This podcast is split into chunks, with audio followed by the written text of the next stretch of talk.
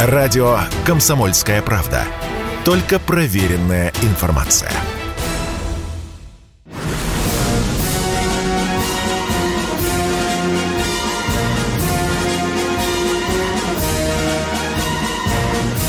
На радио «Комсомольская правда» военное ревю полковника Баранца.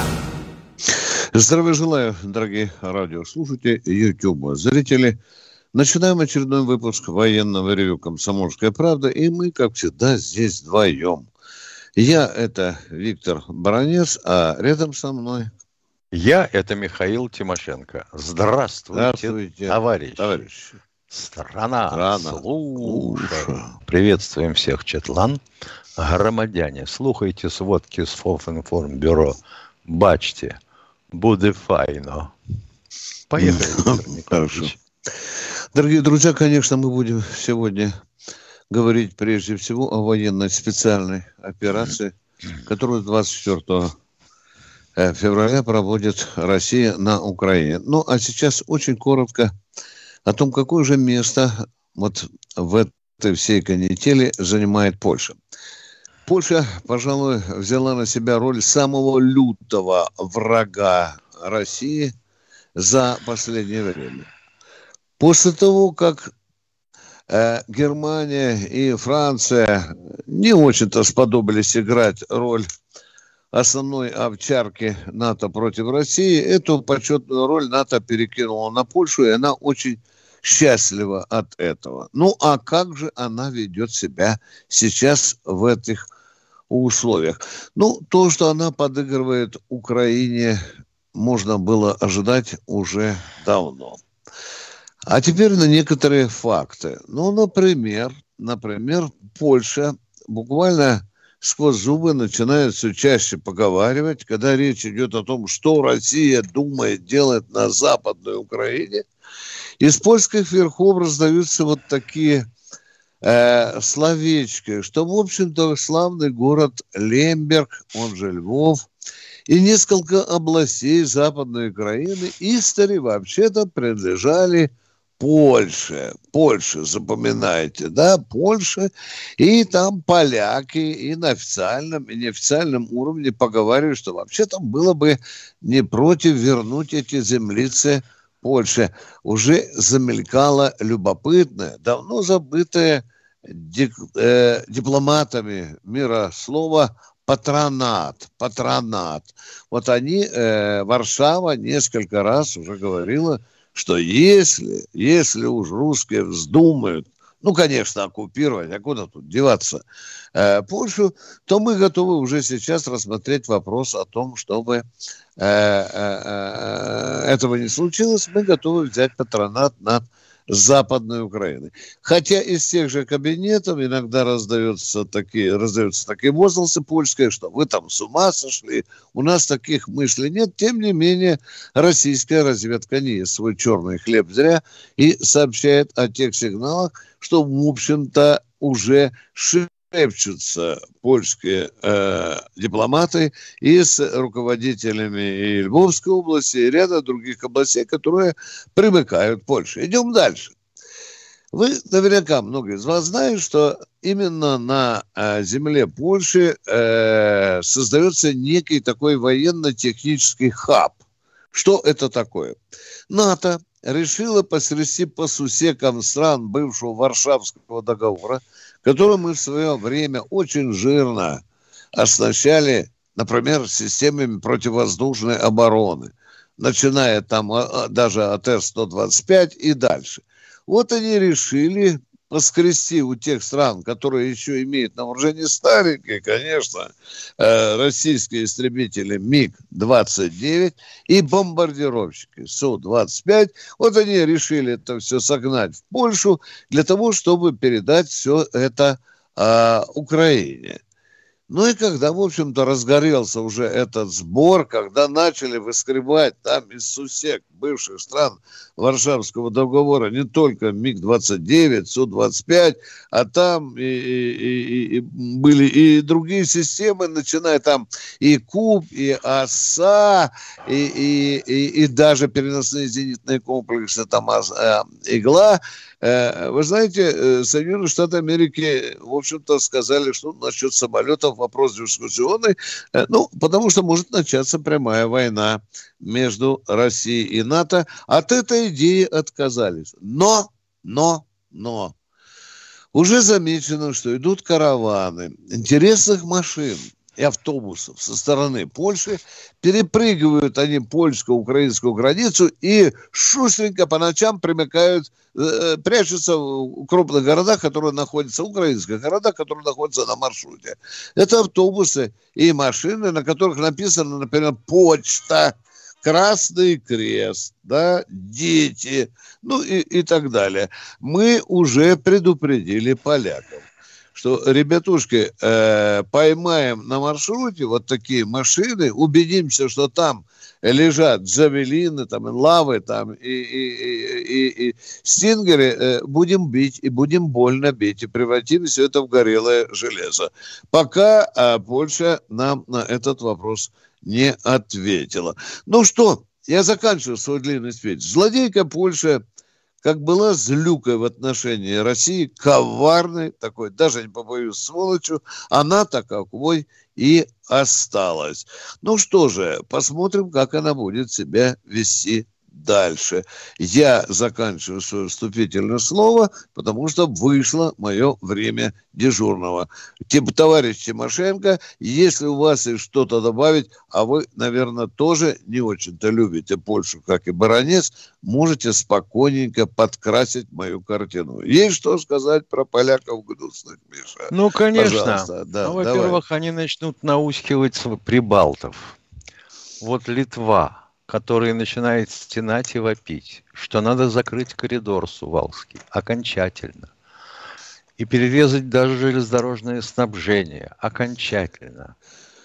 Ну, что ты будешь делать, Витя? Ну, вот моя бабушка, простая белорусская крестьянка, она родом из северо-западных провинций Белоруссии, из-под Дрисы.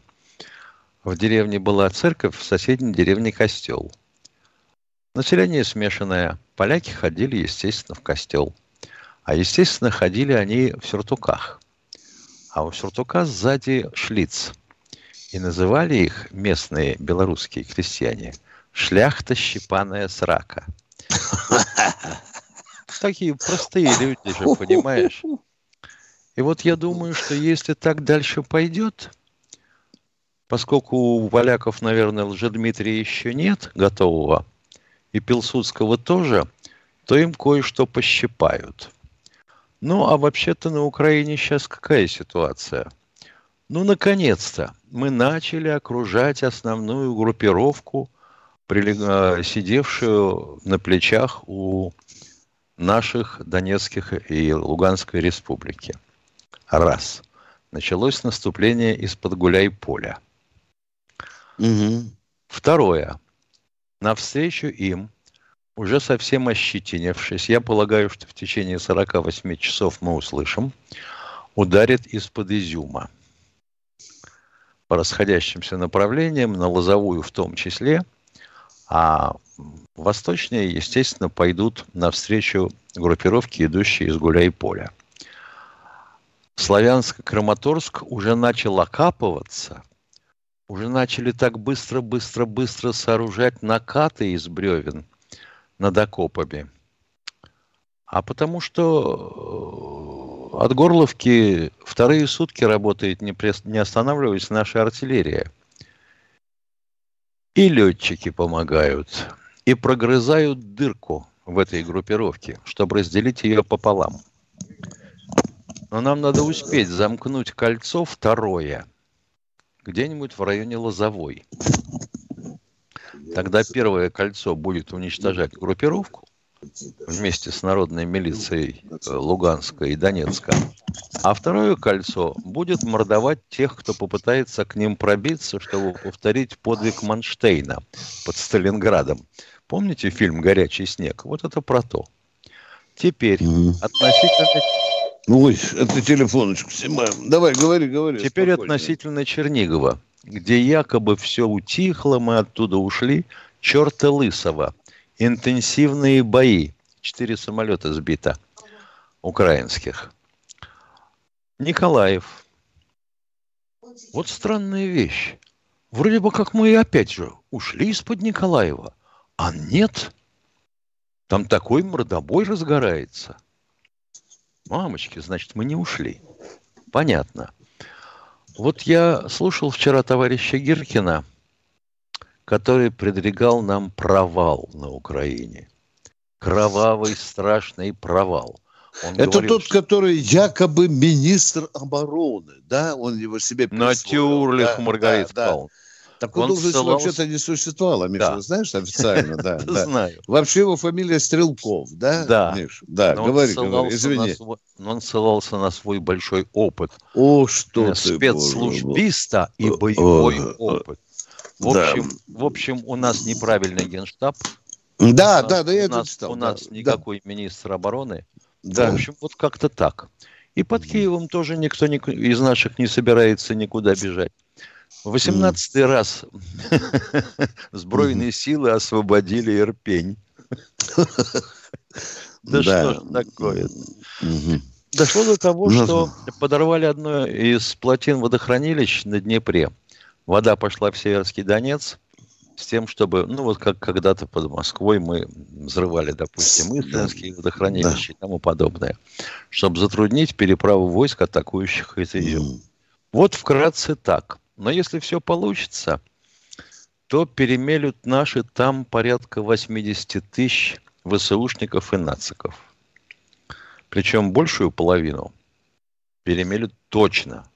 Щадить никто не будет, подмывать задницу не будут, лечить раненых не будут.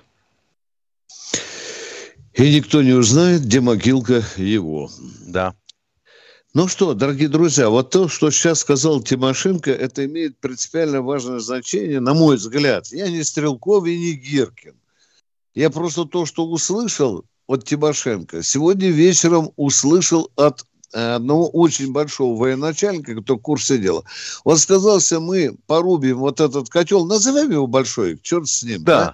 Вот это будет самое ядро вооруженных сил Украины. Точно дальше, так. Дальше уже, дорогие друзья, будет другой разговор. Я замолкаю. Ну что, послушаем родной до боли российский народ, Миша. И да? Думаю, что наши польские друзья тихомирятся. Да. Да, кто у нас на связи? Да. Здравствуйте, Олег из Йошкар-Олы. Здравствуйте, товарищи полковники. Два вопроса. Здравствуйте. Давайте, молодец. Первый вопрос. Многие биолаборатории США распространены в разных странах и были созданы еще до пандемии коронавируса. Как известно, в этих биолабораториях велась работа с коронавирусом и с летучими мышами. Так вот вопрос. Не пора ли обвинить США в создании COVID-19, Дельта и Омикрон? Если бы у меня были стопроцентные доказательства у Тимошенко, мы бы завтра уже имели письмо свое, мы бы обратились с Михаилом Тимошенко куда, Миша? В Организацию Объединенных Наций, в Гаагский суд? Спорт-плато. Спорт-плато, да.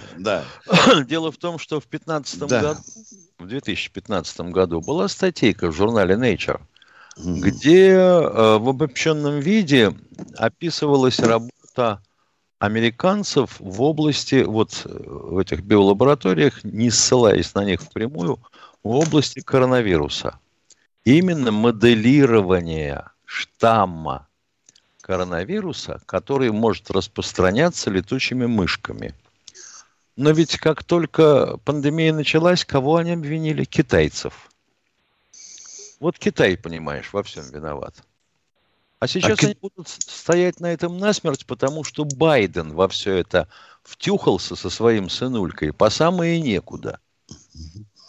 Да, это же знаю, что сейчас именно Китай гораздо, может быть, жестче, чем Россия, поставил вопрос перед американцами, а что вы делали на Украине в этих своих лабораториях? Ты знаешь, после этого скандал. Да. Именно Пекин, вот Пекин следом за Москвой очень жестко. Что Вашингтон?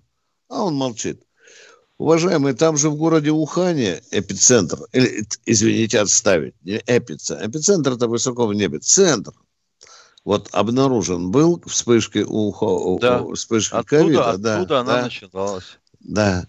Там же еще есть версия, что я просто пока удивлен, конечно. Там, оказывается, тоже бывали американские ученые-биологи. Но это уже другой разговор. Он может занять у нас 3 часа. Давайте лучше второй вопрос, дорогой мой человек. А? Второй вопрос.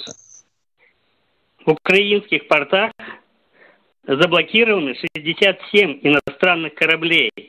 А есть ли среди них иностранные корабли? Внимание, коротко отвечаю. Корабли у вас уже устарание, да. У вас устарелые данные. Мы буквально еще неделю назад объявили, что мы открываем гуманитарный коридор для этих самых, как вы говорите, кораблей. Да. И даже предлагаем свою лоцманскую помощь. Если кто не может выползти, мы можем даже вытащить, уважаемые. И мы протралим коридор. Да. Протралим. Я бы хотел сказать вот для товарищей-корреспондентов, которые пишут на эту тему. Мины тралят, а не травят. Травят тараканов. Или байки. Тралят. Или байки, моряки. На баке, где там? На баке, да, обычно говорят. Травить на баке, да? У них же, в Америке, у матросов. Так. Все, мы ответили, уважаемый мой человек. Едем дальше. Денис, они сегодня хватили очередное турецкое судно. Капитан вышел, завернувшись в турецкий флаг, чтобы доказать, что он турок. Владимир из Курска. Здравствуйте. Владимир, пора уже просыпаться. Здравствуйте.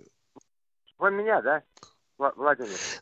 Ну, а кого же, Володя? Ну, если вы Владимир, то вас. Ну, вы сказали о собачественной связи. Я Владимир, да. Да, давайте. Короче, у меня два родных брата, ну, на ликвидацию Чернобыльской АЭС были, работали на шахте зачатка, которую вот недавно Горняков вытаскивали, оттуда спасали. И один живет в Донецке, один в Курске. Поехал к нему, не может никак выехать оттуда. Он как-то может выбраться оттуда. Вот я с ним разговаривал полчаса назад. Вроде на 7 договорился как-то выехать, на 7 апреля. А по какому маршруту он собирается выезжать? Не знаю, он говорит, как-то автобус... И мы не знаем. Ну, нельзя же задавать задачку, в которой ничего, кроме одного данного. Вы понимаете? Мы же должны знать, в каком населенном пункте ваш брат. Заблокирован ли он нациками? Или он ли там коридоры? Коридор. Там... Приезжают ли люди? Выпускают ли их в сторону Российской Федерации? Да. Если у вашего брата все ли документы, понимаете? Не воевал ли он в ВСУ? Да, вы не обижайтесь. Да, его тоже... К сожалению, да. Да, потому что это серьезное дело. Так что соберите побольше данных и звоните сюда. Чем сможем, тем поможем. А мы продолжаем военное ревью. У нас Алексей из Липецка. Здравствуйте. Алексей из Липецка. Здравия желаю, товарищ полковник. Вопрос такого плана. У меня одноклассник попал в плен. Я фамилию называть не буду. Вот жена в шоке. Содержание семьи в Кремле будет обеспечивать, если по... ЖДБДровским законом ему грозит 15 лет, и снайперов, летчиков они не имеют. Запутали вы нас, дорогой мой человек, такой сумбур. Давайте сначала вашу проволоку раскручивать. Итак, о каком человеке идет речь? Во-первых, летчик попал в плен, Российской Федерации. Летчик попал в плен.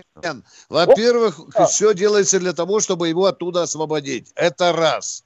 Поняли меня? Если он вернется сюда, то ему компенсируют, конечно, те страдания и лишения, которые он потерпел. Я ответил. И не Кремль, запомните, это будете на базаре где-то говорить, а правительство и власть будут ему компенсировать все, что положено по закону. Он участник боевых действий. Он получит все положенные льготы. Там серьезный пакет. Что у вас еще за вопросы? Вопрос второй. В какой сумме это будет пакет? Частично, полностью, хотя бы суммарный... Вы Мишустин недавно... Да. человека не вернули, а мы уже бабло считаем. Вот, пожалуйста, скажите, какого размера карман на спине мне пришить для денег? И мешок какой избрать, из-под мусора или нет? Все будет объявлено обязательно. Вы, и, хотелось бы понять, вообще говоря, семья-то хочет, чтобы вернулся кормилец? Или она не хочет, чтобы он вернулся, а получить компенсацию? Да она в шоке, вот, она сейчас в шоке, компенсация. Да, ну а какая жена может быть не в шоке, если муж где-то там за кордоном? Понятно, что все в шоке. Уважаемые, ну не выкинут, нашего пилота. Самый главный вопрос, сейчас его вернут назад. Самое главное, вернуть назад. У нас тоже есть пленные летчики украинские. Добрые люди какие, елки-палки, это удивительно. Жена рыдает, плачет, заходит дядька, говорит, не плачь. Ты представляешь, я вот тут по счетах послюнявил 2 миллиона, значит, компенсации, у тебя пакеты 16 пунктов, до смерти бесплатный телефон, да, Миша, да? Да, Миша, знаешь, какая, да, а если ты взяла кредит 160 тысяч, то запомни... Ты его погасят. Ты его погасят сразу. Вы довольны этим, дорогой мой радиослушатель? Все, доволен, пожелаем нашему летчику удачи. Все, едем дальше. Да, Санкт-Петербург. Да, здравствуйте. Борис, добрый день из Санкт-Петербурга, слушаем вас. Алло. Здравствуйте, это Борис из Санкт-Петербурга. Да. Добрый день. У меня один вопрос. Хочу, чтобы вы оценили вот мое предположение как военные специалисты. У меня такое представление, что вот нынешняя спецоперация похожа очень на советско-финляндскую войну 1939-40 годов. Вот когда Финляндия потеряла часть своей территории, но сохранила независимость. Как вы вот смотрите на такой вариант? Спасибо. Но такой элемент возможен, Миша. Я не думаю, что уже Донецкая и Луганская область будут в составе Украины. Миш, ты думаешь? Во-первых, в Финляндии не было никакой провинции, которая бы занимала такое же положение, как Донецкая или Луганская народно-демократические республики, и которая бы боролась за свою независимость или автономию от Финляндии. Раз. Во-вторых, финнам предлагали, ребята, подвиньтесь немножко на Карельском перешейке, границу свою, на запад, а мы вам отдадим кусок земли на востоке. С Украиной у нас такой беседы не было. Чем мы похожи? Тем, что мы первыми ударили? Ну так не первыми. До сих пор наши либералы утверждают, что до этого была провокация. Миша, чувствую, как человек ждал от нас ответа такого. Да мы эту операцию начали, чтобы отхапать Донецкую, Луганскую область. А может быть и больше. Да, не дождетесь. А что ж не отхапать-то? Если все пройдет нормально над этими двумя котлами, замкнуть по... Днепру. И все. И нет левобережной Украины. Ну, а Луганская, Донецкая области, вы знаете, все идет, по сути, идут боевые действия. Они уже открыто сказали, что будут обращаться к России с просьбой принять ее в состав матушку. Все, это вопрос. Южная Осетия тут же запросилась. Я думаю, что у нас будут еще желающие под крыло матушки России попасть. А мы продолжаем военное ревью. С вами полковники Тимошенко и Баранец. И мы ждем следующего звоночка. Здравствуйте, Владимир из Пермского края. Приветствую вас, товарищи полковники. Здоровья вам и добра. Вопрос полковнику Баранцу. Виктор Николаевич, скажите, пожалуйста, Вы действительно считаете, что колоссальный удар по экономике России, чуть ли не двукратное повышение курса доллара, потеря доходов россиян, уничтожение экономики, в частности, автомобилестроения, это поможет это женщинам и старикам и детям на востоке Украины? Я более нелепого вопроса еще не слышал. Не говори. Я вот впал в прострацию и теперь согласен с неким Емельяном Пугачевым, который написал нам в комментариях, что эти двое в подгузниках. Не, подгузник нужен. Честное слово. Дорогой, так же все равно, как сказать, что американские санкции серьезно повлияли на качество российских презервативов. Дорогой мой человек, сформулируйте как-то пояснее вопрос. Я его не понял. Так вот, у американцев уже началось отменить санкции немедленно на российские удобрения. Да. Я помню, ну а как говорит... это повлияет на уровень жизни американцев? Да. В связи с присоединением Луганска и Донецка. Теперь 3 часа назад прошла информация, что Япония говорит: ребята, мы почесали репу как-то без русского газа, угля, леса. Тоже как-то мы не представляем дальнейшей жизни. А вот я прямо-таки сейчас читаю, что мы опять уводим разговор в сторону и затыкаем людям рты. Ну, конкретно. Эй, человек, скажи, куда мы уводим разговор в сторону? Виктор Николаевич, я вам задаю конкретно свой вопрос. Вы действительно считаете, что колоссальный удар по экономике России, чуть ли не двукратное повышение курса рубля к доллару, рост безработицы в Российской Федерации, рост цен в 2-3 раза, поможет ли это старикам и женщинам на востоке Украины? А доллар действительно в 2 раза вырос или упал?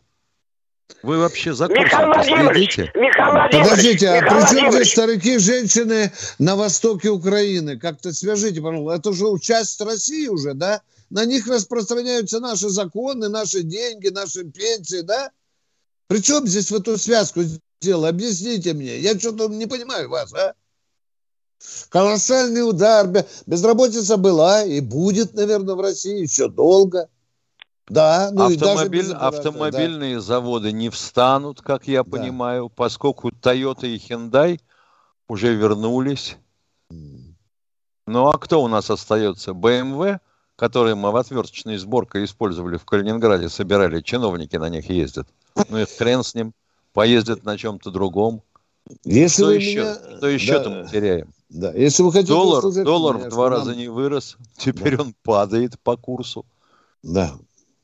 Я не хочу сказать, что вот мы, так сказать, все заштуковываем, говорим, нет, все будет лучше, чем было. Лучше, наверное, нет, но на всякий случай могу сказать, что мы наверняка сейчас кинемся улучшать свое семеноводство, которое было заплевано и забыто.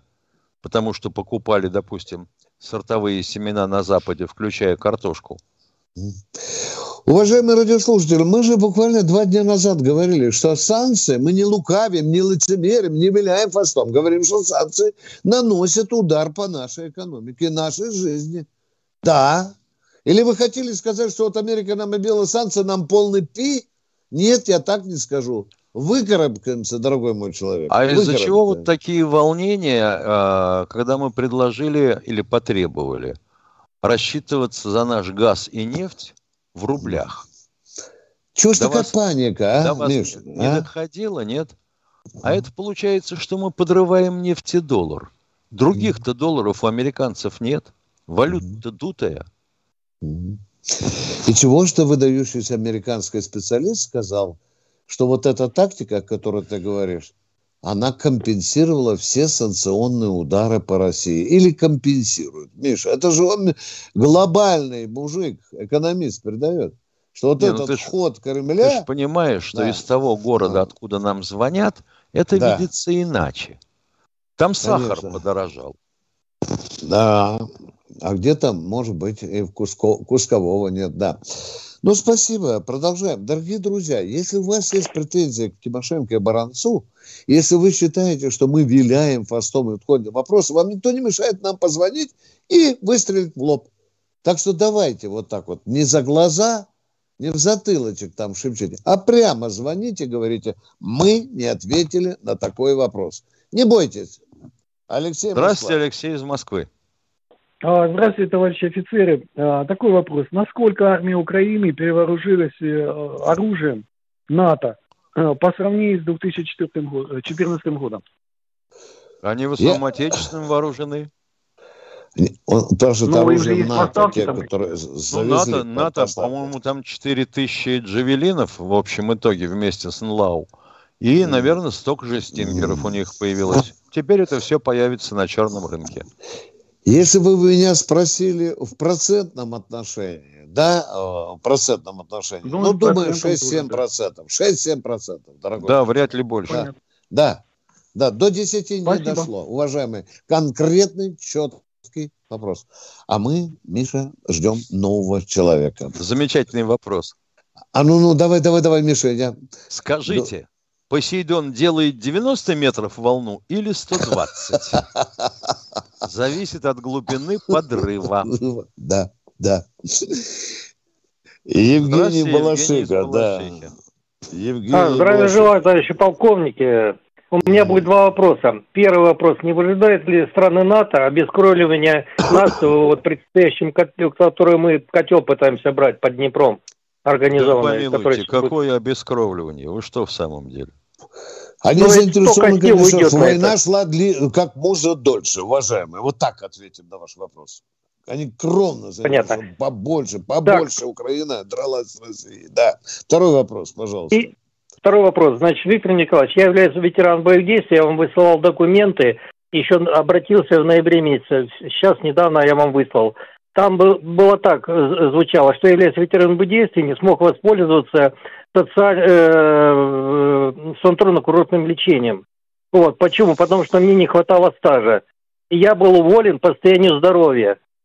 Здоровье потерял. Я читал ваше письмо, обращался к юристам, да, не сказать, вы понимаете, вот та идиотская нехватка, которую вам приписали, это идиотизм. Я вот этом хотел написать. Сколько там я забыл у вас? Несколько месяцев, по-моему, не хватило, да? Нет. У меня 16 лет они насчитали. А так вообще, конечно, я до пенсии дослужил с грязными, как считается. Ну, вот это лет. Вот грязными. Спасибо. Вот тут юристы чешут репу. Говорит, что вот в суде будет тяжело отстоять вашу правоту. Я помню ваше письмо, дорогой мой человек. К великому сожалению.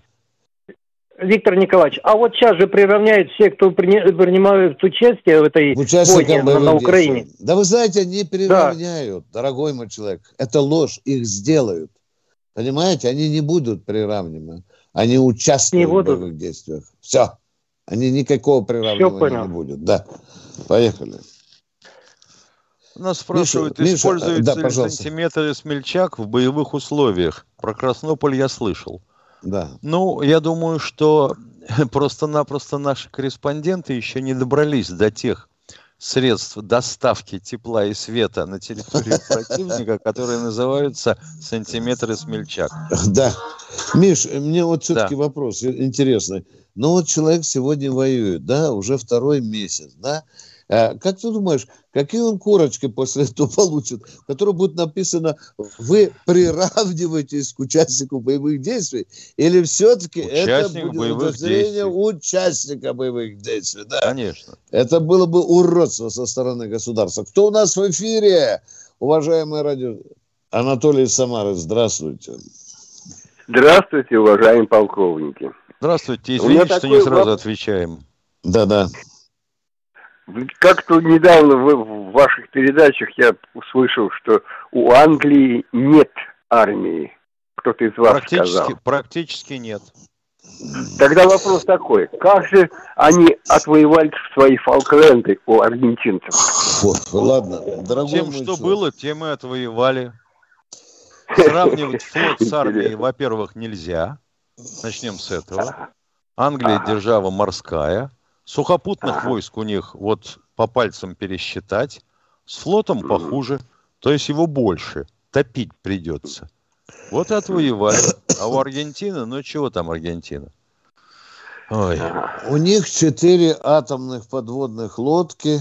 Есть, да, есть королевская так называемая авиация, да.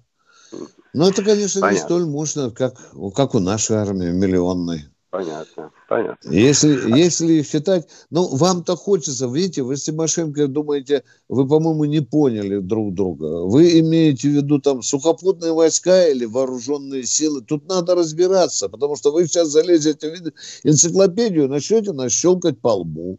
Скажете, вот вооруженные силы Великобритании, вот вам, пожалуйста, авиация, вот вам флот. Как же это нет, да.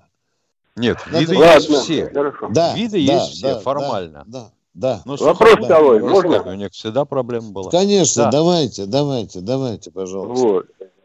Андрей Викторович Караулов, вы, наверное, его знаете, утверждает, что мы отдали морскую территорию на севере, в стороне НАТО, Норвегии, территорию, равную 5 Крымам. Правда это или нет?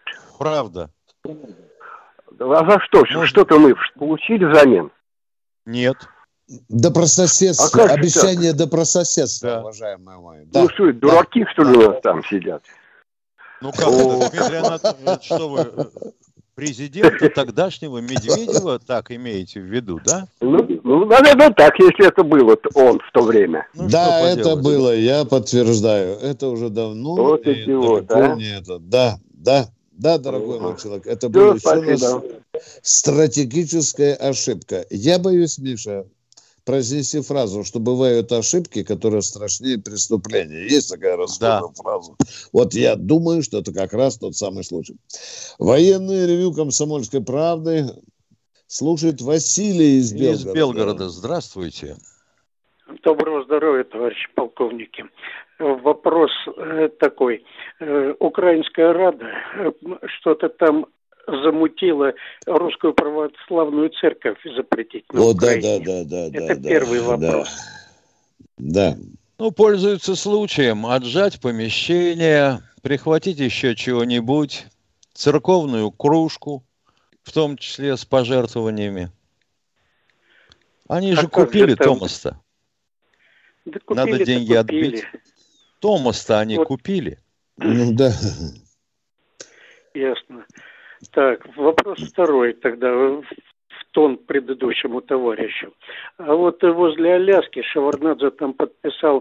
Тоже продали, тоже. И тоже гигантские запасы нефти, Миша. Может, не знаю, вы не дослушали. Да. Виктор Николаевич, вы не дослушали. Да, пожалуйста, продолжайте, извините.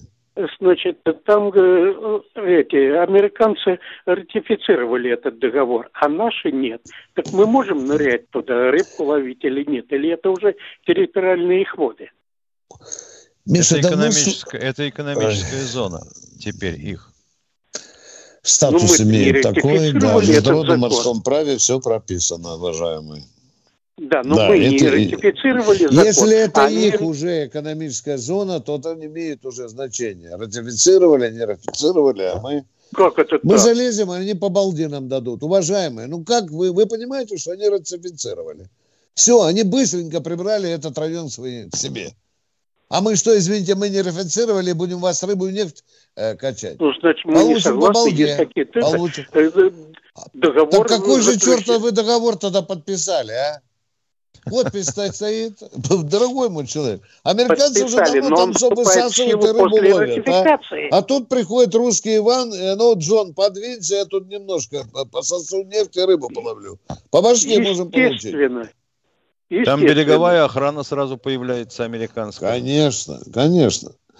Знаете, как московская молодежь в таких случаях говорит... Поздняк дергаться, да. Поздняк метаться. Поздняк метаться. Спасибо, что поправил. А мы продолжаем военное ревью. У нас в эфире парень из Белгорода. Не знаю, кто он из Белгорода. Геннадьевич из Белгорода. Геннадьевич, да, добрый день. Добрый день. Здравствуйте. У меня такое вот сейчас предисловие. Я в 19 году переехал в Белгород из Луганска, получил гражданство России. И вот у меня такое чувство, что я как Крым вернулся в свою гавань, потому что у меня мама русский, папа русский, ну, пришлось жить на Украине. Но это так, предисловие. Меня очень сильно возмутило вот это звонок по поводу летчика. Ну, это, извините, это какое-то позорище, такие вопросы задавать. У меня аж бешенство схватило. Но это так. У меня вопрос по поводу, Украина там что-то подает на Российскую Федерацию сейчас в ГОА, в суд по поводу наших действий. Так вот вопрос, будут ли потом кто-то разбираться, как себя ведут украинская армия, как они заседают в домах, будет ли это все рассматриваться на международном где-нибудь сообществе? Ну, если мы подадим в международный уголовный суд, Вот, собираются, будем ли мы подавать? Нет, документы, Михаил прав, документы собираются, и снимаются специально протокольное кино, документальное. Все это смотрите, в каждом случае приказ Бастрыкина открыть уголовное дело и вести расследование. Да. Вот у это нас обязательно, гигантский архив уже создан, уже сейчас, за 8 лет создан гигантский архив, которые доказывают эти преступления, в том числе и сегодняшние. Не имеет срока давности, не будет, правильно? Дорогой мой человек, весь вопрос. Давайте, положа руку на печень, скажем, скажите, а кто нас будет слушать? Кто будет осуждать Украину? А? Вот скажите мне, пожалуйста, а? Если там все это проамериканское, англосаксонское, если там все настроено против России, кому мы нахрен нужны? Одну секундочку. Недавно утверждали, что Европа и Америка – это не весь мир. Это малая часть. Это, знаете, это фигура речи.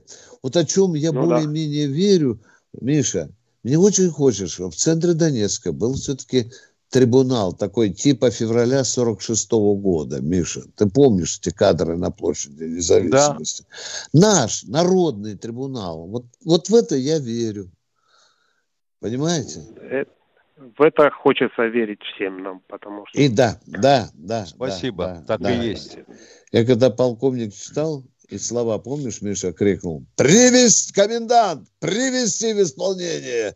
И машинки, на которых стояли преступники, медленно поехали вперед. И петельки закачали. Да, и трупики тоже. Ну что, мы продолжаем военное ревю. Владимир... О, Миша! Если это краповый берет, Виктор Николаевич, он для меня более не существует, поскольку употребил слово «офицерье». Вот пусть он живет. Михаил Владимирович, я назвал слово «офицерье». Нет меня для вас. Хорошо, я разговариваю тогда. Владимир, подождите, пожалуйста. Я тоже офицерье. Считайте меня как... Вопрос можно задать? Нет. Офицерье не разговаривает с солдатней вонючей, понимаете, которая под каждым углу говорит «честь имею» и называет офицеров офицерьем. До свидания, Володя, надо принимать. Александр, Казань. Здравствуйте, Александр из Казани. Здравствуйте, товарищи полковники. У меня этот вопрос, который я сама... Это вопрос, который я вам задаю, написал я, конечно, в чате. Это не подумайте, что это иронический вопрос. Вот. Это вопрос вот такого порядка. Вот сейчас в связи с этой войной, сейчас с тем, что Россия предложила покупать все наши ресурсы за рубли. Вот сейчас в Западной Европе начался кризис. Вот у меня вопрос такой. Ну, конечно, серьезно, не думай, что это какой-то иронический. Вот не предложили ли все этим странам вступив в состав России? Это как бы, независимые государства все. Вот. У меня идея такая появилась. Может, не предложить? Как вы думаете? Что, Германию включить в состав России? Всех предложить. Может, кто-нибудь захочет в состав России вступить?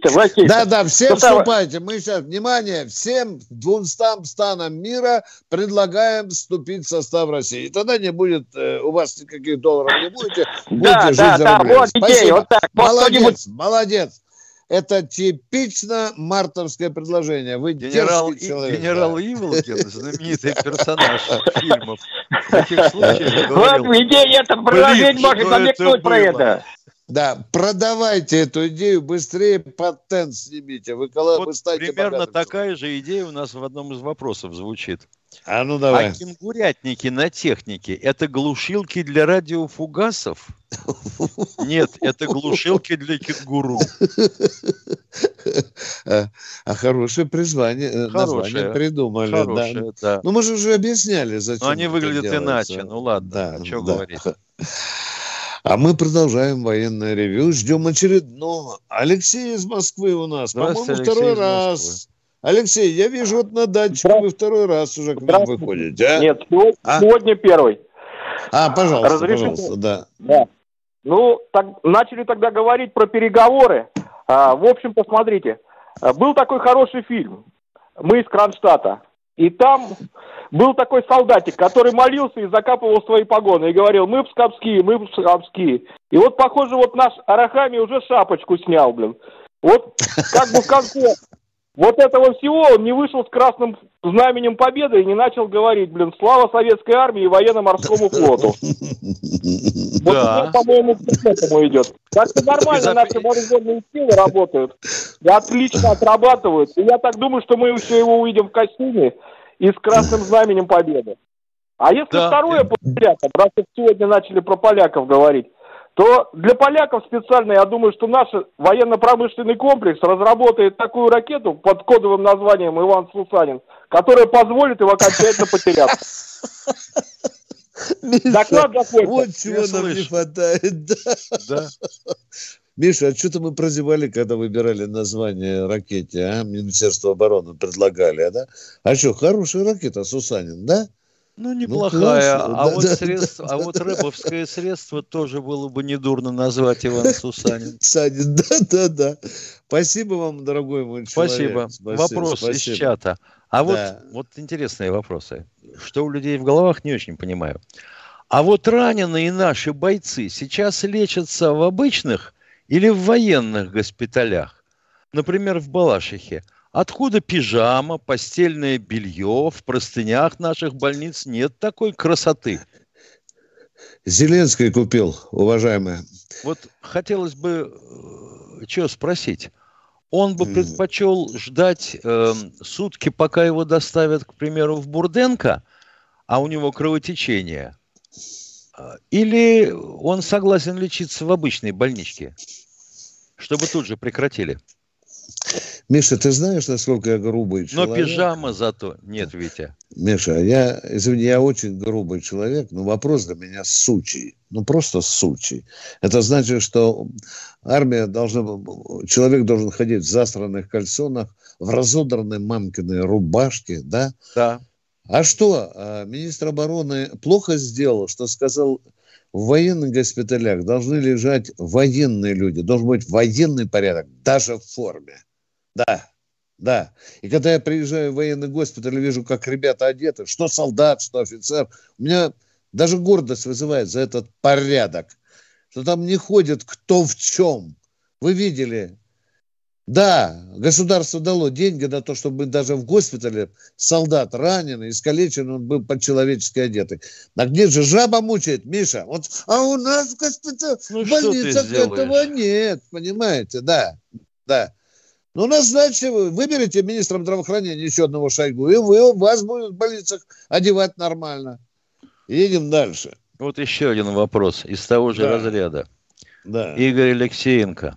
Скажите, танки сейчас с конвейера поступают? Какие? У нас танки Т-72, Т-80, Т-90, серийные. Они пошли под модернизацию. При этом модернизируется в основном электроника, иногда двигатели. Это с какого контейнера, я не понимаю. Конвейера, извиняюсь. Вот ему хочется, чтобы как было, я вот так помню, новости дня военных лет, когда показывали 34-ки с конвейера сходили. Такой длинный полукилометровый конвейер. Едешь по Челябинску. Остановка первая проходная, трамвая, потом вторая проходная, потом третья. Я вышел из трамвая, пошел в дом, который построили для американских специалистов. Думаю, черт возьми, почему проходная? Как глянул, а цех уходит за горизонт. Вот такого ему надо. Уважаемый Игорь, а зачем нам конвейеры, если сегодня в России числится 22 тысячи танков? Да? Из них примерно 3-4 тысячи, будем говорить, на мази. Да? Да, да. Ну, еще 1004 там, заливая горючку, вставляя аккумулятор и вперед в бой. Ну, зачем нам сейчас клепать? Миша, мы чем сейчас занимаемся? Экономим деньги звонящего, а он переживает. Да. Давайте, спасибо, Денис. Набережные Челны, здравствуйте. Да, добрый день. Здравствуйте, уважаемые полковники, ведущие. Очень рад, что вы адекватно реагируете на весь тот поток дебильных вопросов, которые задает наше общество. Я бы хотел, чтобы какой-то бы фильтр присутствовал. Я очень рад, что мне выпала возможность рандомно до вас дозвониться. И у меня будет серьезный вопрос. Давайте. Где есть точка логики? Где, на ваш взгляд, есть смысл, ну, допустим, остановить, неправильно будет сказать, но дойти военным путем и дальше уже пойти, допустим, дипломатическим путем? Потому что последние события с Мединским очень сильно нас всех напрягли, нормальных жителей России. Вот. И мы, переживая за наших солдат, хотим все-таки понимать логику военных. Докуда нам нужно идти, и мы готовы помогать всеми своими силами и фибрами. Пока приказ не будет выполнен. Да, не уходите из эфира. Есть две точки. Физическая, географическая, докуда мы будем дойти. И еще точка, скажем, в военно-стратегическом понимании. Вы какую точку имеете в виду?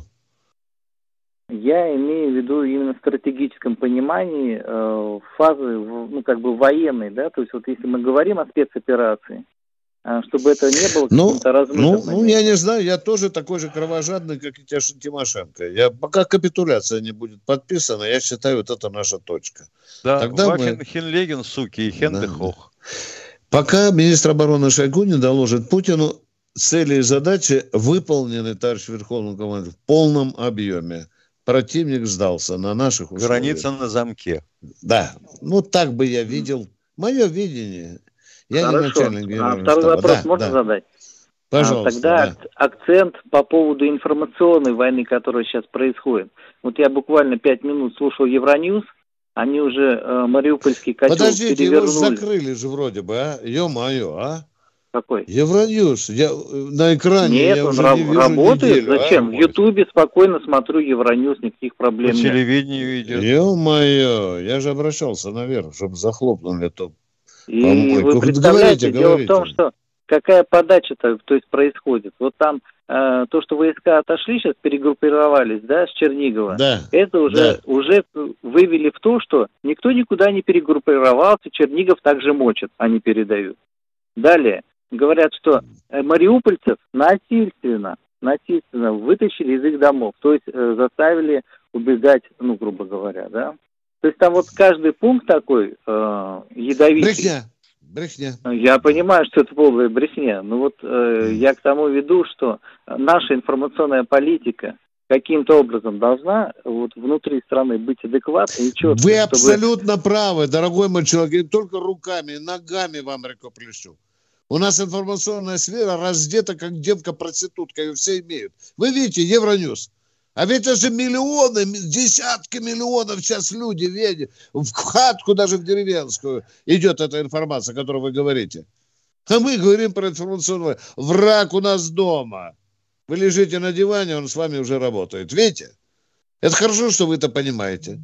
А десятки миллионов людей поверили, да, что русские солдаты за горло вытаскивали жителей Мариуполя из хаты, выгоняли в поле. И бомбили Мариуполь. И да. Вот тут нам пишут, зачем мы бомбили Мариуполь. Да. И вот еще один такой вопрос по структурированию, наверное, вот этой информационной политики. Потому что есть много людей, которые действительно поддерживают, и вот в медиа, в ТикТоке в том же, да, там объединяются, пытаются как-то в Телеграме выставлять свои эти. Почему государство не протягивает руку для вот этих вот форм объединений на местах? где можно было бы действительно там понимать, что вот сегодня столько-то людей дали кровь для правильно вы говорите, у государства нет федерального органа, который бы управлял этими процессами. Точка. Больше не могу сказать. Нет. Все, вот уже идет второй месяц войны. Нет, дорогой мой человек. Это наш страшнейший провал. Это я вам говорю, инвалид информационных войн. Значит, будем двигаться вместе. Спасибо вам огромное. Да, будем вы. Пожалуйста, именно так. Будем делать выводы. Да. Павел Воронеж. 5 минут, Миша, осталось. Здравствуйте, Павел из Воронежа. Я понял. Да, спасибо. Добрый день, товарищ полковники. Много вопросов, но вот хотя бы один. Вот скажите, пожалуйста, как вести переговоры, с кем вести переговоры? Ну, на мой взгляд, и Зеленский, он что, не подвергнется никакому суду, как бы? И вот эти переговорщики, какие приезжали, что они себе представляют? Мне кажется, это те же самые нацисты. Я просто вот этого не понимаю. Неужели Владимир Владимирович согласится на встречу с Зеленским? Мне кажется, до этого вообще не должно дело дойти. Ну, вот, на мой взгляд. Я тоже так думаю.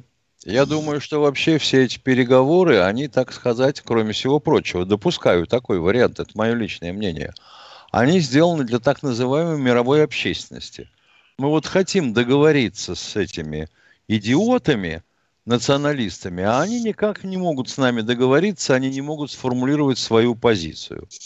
Теперь они вроде как сформулировали. Мединский ее вроде как не знаю, зачем ответил, хотя, может быть, ему так было сказано. Он озвучил позицию Украины. А мы теперь будем думать. Так же долго, как думали они. Миша, ты сейчас хорошо сказал. Он озвучил позицию Украины. Да? Ну Миша, да, он же нашу позицию не озвучил. Да, вот тоже есть такой интересный вид переговоров. Ну я надеюсь, что Зеленский получит по заслугам, потому что это главарь этой шайки, этой всей, потому что в любом случае без него бы ничего не произошло, мне кажется. Ну, на самом деле, конечно, там хватает нацистов, националистов, но вот это, что сейчас творится... Ну, мы правы, вы правы. Какой бы ни был он, но он глава государства. Понимаете? Да. Он главный дирижер всего этого процесса. Не стоит рассчитывать, что будет встреча с рукопожатием с Владимиром Владимировичем. Да, я думаю, что нет. Да. А если, может, когда-то состоится, но рукопожатия не будет, дорогой мой человек. Я так думаю. Да, а вот скажите еще вопрос. Они нас во всех санкциях урезают. Это нам нельзя, то нам нельзя. А сами хотят, чтобы вот мы, например, не прекращали урановые поставки. Это в наших интересах? Или мы тоже в итоге мы можем как-то сказать им, что вот вам совсем тоже ничего не получите. Как бы выкручивайтесь как сами. Япония, Америка, ну, получается, например, вот... если насчет урановых поставок, то Краснокаменск обеспечивает 92-93% потребности России в уране. Угу. Это рудное поле около Байкала. Угу. Значит, а дальше что? Дальше остается Казахстан, который урана добывает больше, чем мы. Угу, угу. А вот я про «Титан» скажу. Когда я услышал, что мы продаем «Титан», я побежал туда по телефону, естественно. Он сказал: «Баранец, быстро заткнись. Если мы перестанем продадим «Титан», вы знаете, сколько без работы людей останется? Какое предприятие откроется? Так что, Баранец, быстро под лавку и не вякай». И я отполз, Миша. И я они отполз, теперь сами отказались от «Титана». Да. У нас еще один вопрос есть крайний. Давайте, пожалуйста.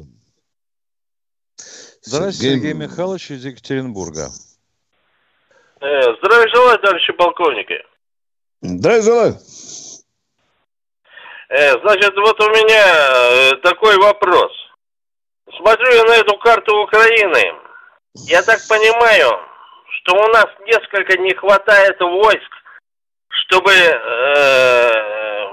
закончить эту операцию. Значит, у меня следующий к вам вопрос. Вот в свое время я служил в пограничных войсках КГБ СССР на Дальнем Востоке. Там войск, помимо пограничных, было очень много, очень много. В приграничных электричках и в приграничных поездах в свое время... Дорогой мой человек, мы поняли, у нас полминутки остались. Извините, у нас не 5-миллионная армия. Вот тогда, могу сказать, что Мухтар постарается. Да. Но некоторая доля правды в вашем предположении есть, дорогой. Мы, видите, как честно говорим, хотя нам может за это по башке достаться. Но мы храбрые с Тимошенко. Мы говорим, доля правды у вас есть. Потому что гигантское пространство надо взять под контроль. Миша, меня только радует о том, что сюда подтягиваются силовики и Росгвардии, и ФСБ, и ФСИН. Миша, ну ты понимаешь, сейчас, прокуратура. Сейчас людей военкоматы принимают для гражданских военных. Прощаемся до завтра. До завтра. 16:03.